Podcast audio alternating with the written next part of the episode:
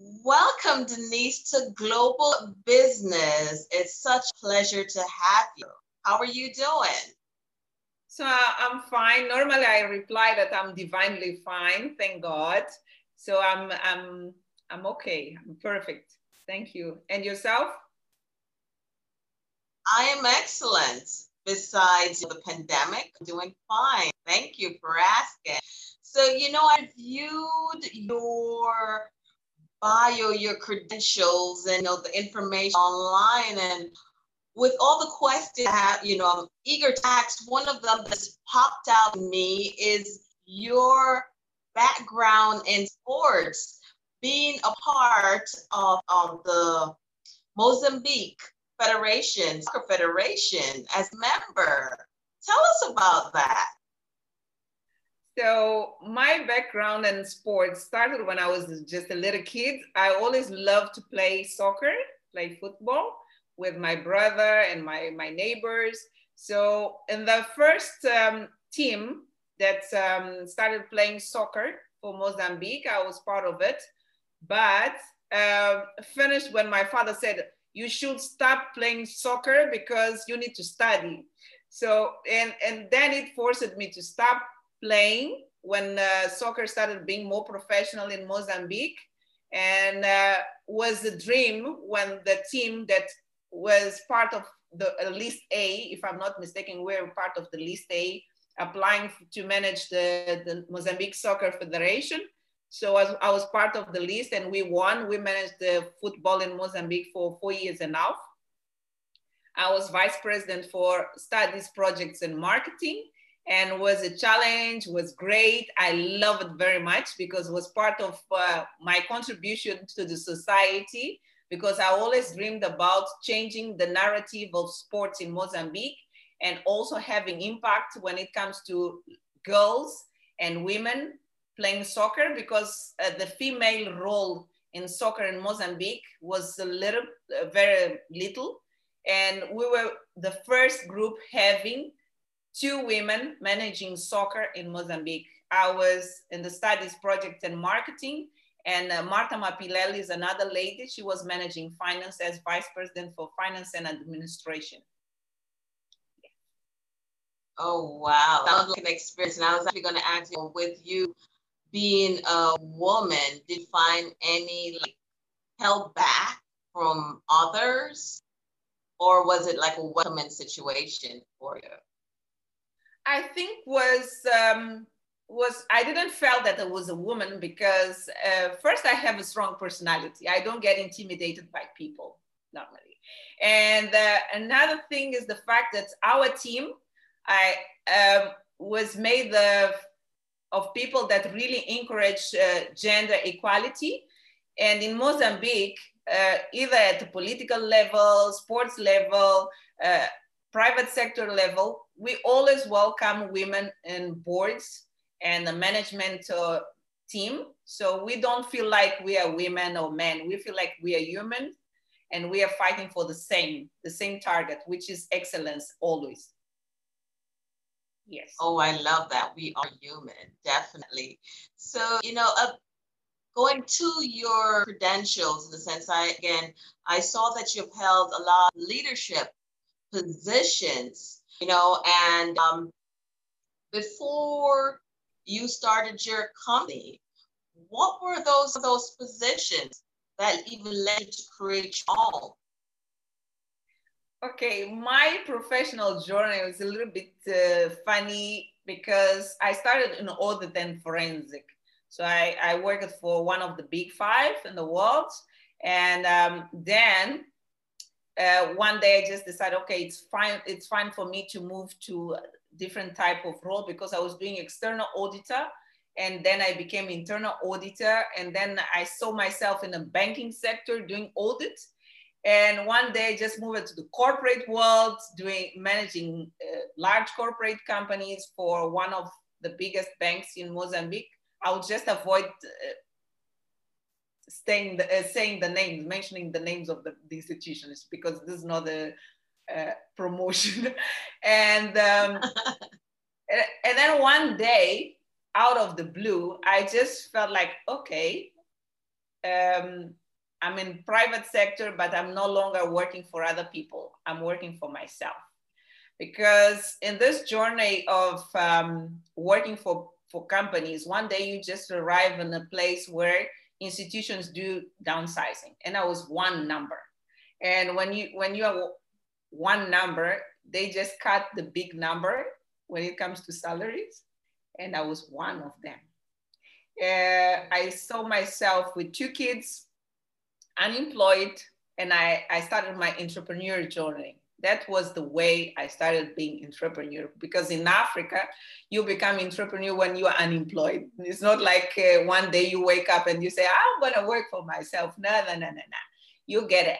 You lose your job, it's just clear like that, and then you just start.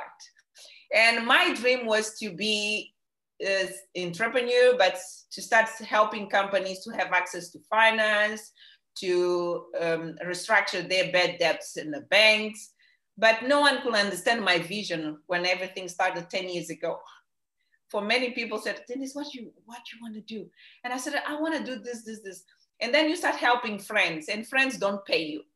And I said, okay, friends don't pay me. What can I do that generates money quickly? Because my money was just started finishing at the bank. And I said, okay, I'll start doing catering. So I started doing catering. I started selling food. I started cooking for people, cooking for, for dinners, for lunches. Um, and then one day I was really tired of selling food. Was I did that for two years, by the way.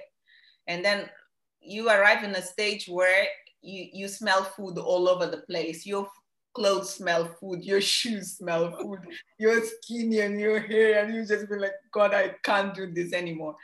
And uh, I saw in the newspaper that the biggest business association in Mozambique was looking for executive director. I said, why not? Let me apply for this. And when I applied for that, I said, you know, I don't want to go as an employee.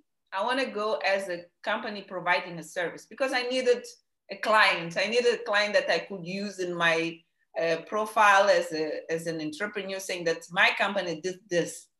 So uh, then they hired me, but they hired my company to provide the service as executive director for that institution. That was the way everything started. And I started dealing with private sector, uh, government, donors, and I was one of the two faces of the private sector discussing with the government regarding doing business in Mozambique.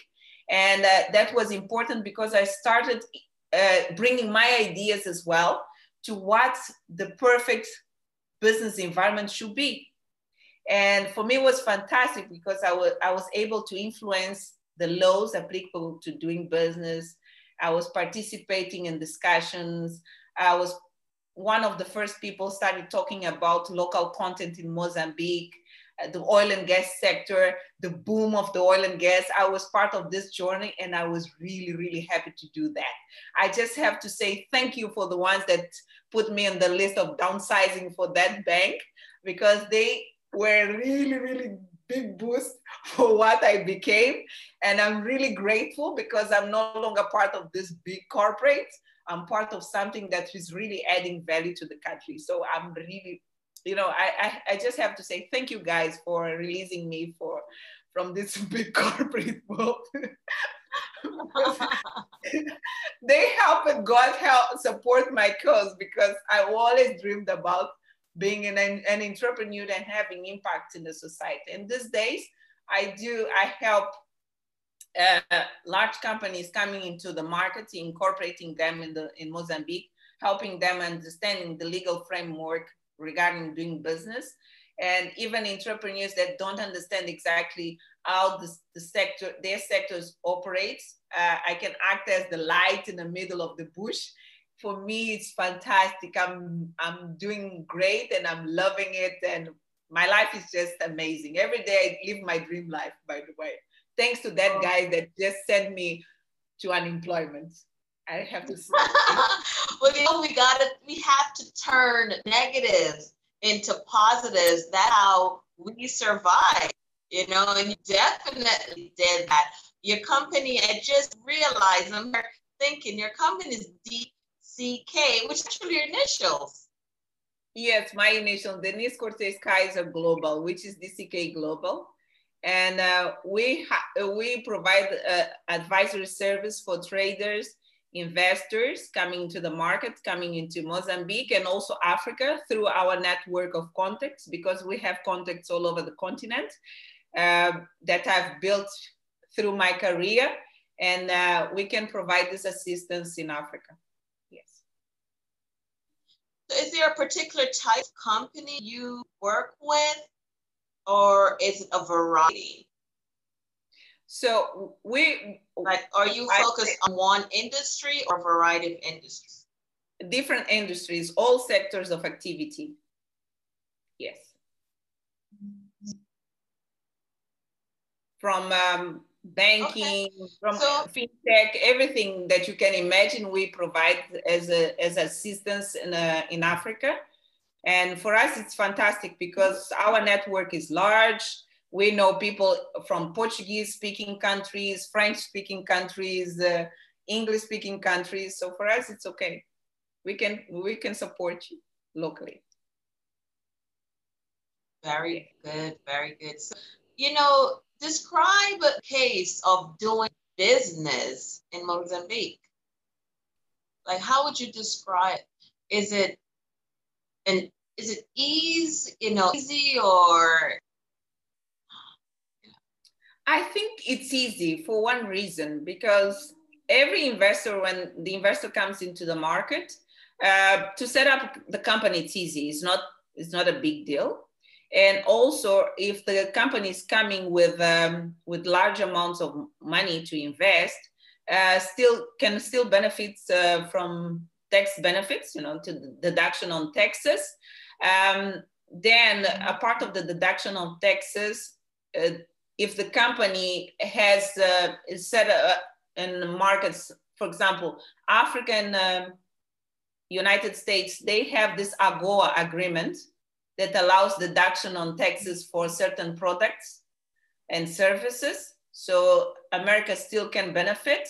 And for example, if the company is, is in markets that have double taxation and with Mozambique, can benefit from double taxation. And um, we are part of African Union, so meaning that uh, from 2021, we expect, I think will be January, there's um, free trade agreement, which will reduce 90% in the tariffs applicable for imports in the continent and export as well. And also investors will have the same treatment as, a, as nationals of the continent, that there will be free transit in terms of uh, main power in the continent, which means that if you set up a company in Mozambique, you can still do business with Nigeria, with Congo, anywhere in the continent, which is good for us. We'll Definitely. operate. Oh, I didn't know that. Thanks for. Yes. Yeah. And, and so, you know, what I've noticed lately, I don't know if it's the tension.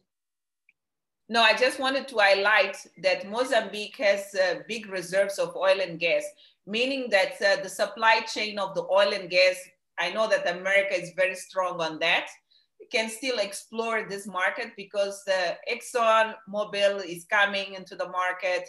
Anadarko was here, but they sold their operations in Africa. Now it's Total, and they still uh, opening doors for American companies to come.